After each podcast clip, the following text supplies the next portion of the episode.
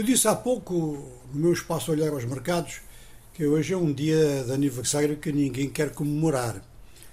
Estava-me a referir, e estou-me a referir de novo à guerra da Ucrânia, e isto porque ninguém quer apresentar nenhum tipo de balanço, uns porque não podem, e se forem apresentar um balanço muito positivo, estariam a fazer simplesmente propaganda de guerra, por um lado, e de uma guerra que não lhe deu os resultados que pensavam obter num curto prazo. Estou-me a referir à Rússia. Mas do lado ucraniano também ninguém gosta de comemorar algo que pode, primeiro, agravar-se, e há tendência para isso. Em segundo lugar, seria comemorar em cima de muitos cadáveres, de muito sacrifício. Portanto, quem tinha que falar já falou. Zelensky falou várias vezes em viagens internacionais. O presidente da Rússia fez um discurso no seu parlamento e o presidente dos Estados Unidos fez um discurso na Polónia depois de ter estado em Kiev.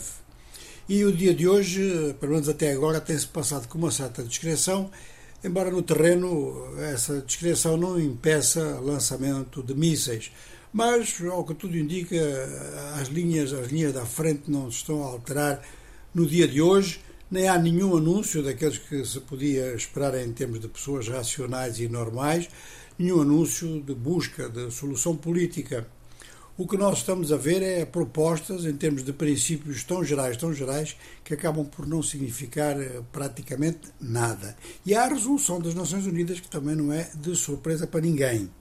Agora, vendo do ponto de vista africano, há aqui uma série de desafios que são lançados, por um lado, por entidades da sociedade civil, sobretudo movimentos de direitos humanos, e, por outro lado, por determinados governos, determinadas chancelarias ou centros de decisão que estão preocupados em que esta situação de ataques armados e tentativas de modificar fronteiras pela força, que tudo isto atinja a África.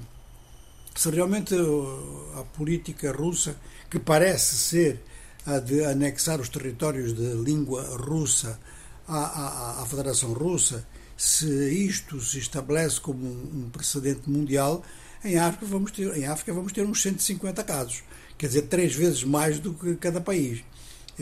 Há vários países que têm quase todos, que têm o mesmo grupo étnico-linguístico dos 2 lados da fronteira, e qualquer dos dois, se isto virar precedente, pode vir a reclamar o direito. Por exemplo, o Congo a reclamar o direito de refazer o antigo reino do Congo, isto, estou a falar, por exemplo, da RDC, isto prejudicaria o Congo-Brazzaville e Angola.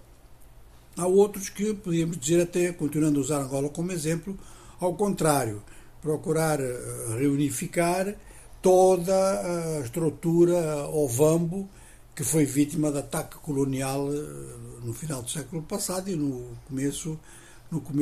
final do século XIX, melhor dizendo, e no começo do século XX. Isso prejudicaria a Namíbia. Claro que isto em África é inconcebível. E como isto em África é inconcebível, muitos países que até estavam numa posição, digamos, moderada em relação à Rússia, começaram a votar contra. Isto não impede também de que, apesar de votar contra, que tentem manter boas relações com a Rússia, por diversas razões, até por aumentar a margem de manobra nas negociações com o Ocidente. É um momento em que isso se pode fazer. A África, novamente, a ser solicitada, como foi em certos momentos da Guerra Fria. Ora, é um facto, e isto foi sublinhado até pelo Washington Post hoje, que a visita do ministro dos Negócios Estrangeiros da Rússia, Sergei Lavrov, conseguiu apoios em África, mas de facto estes apoios, se a gente olhar bem, já os tinha antes, que eram apoios que tinham sido conquistados em prejuízo da França, em virtude de erros enormes da França em algumas de suas antigas colónias, e portanto na República Centro-Africana, no Mali e no Burkina Faso já estavam instalados interesses militares russos através da empresa Wagner. Desses 3 países, 2 têm governos saídos de golpes de Estado, um tem um governo democrático, que é o governo da RCA. A RCA muito disputada, não é? Os americanos teriam já feito uma proposta no sentido de substituir os Wagner por instrutores americanos. Não se sabe o que é que Bangui vai dizer, mas a República Centro-Africana, um dos países mais atrasados do continente, tem uma posição estratégica invejável.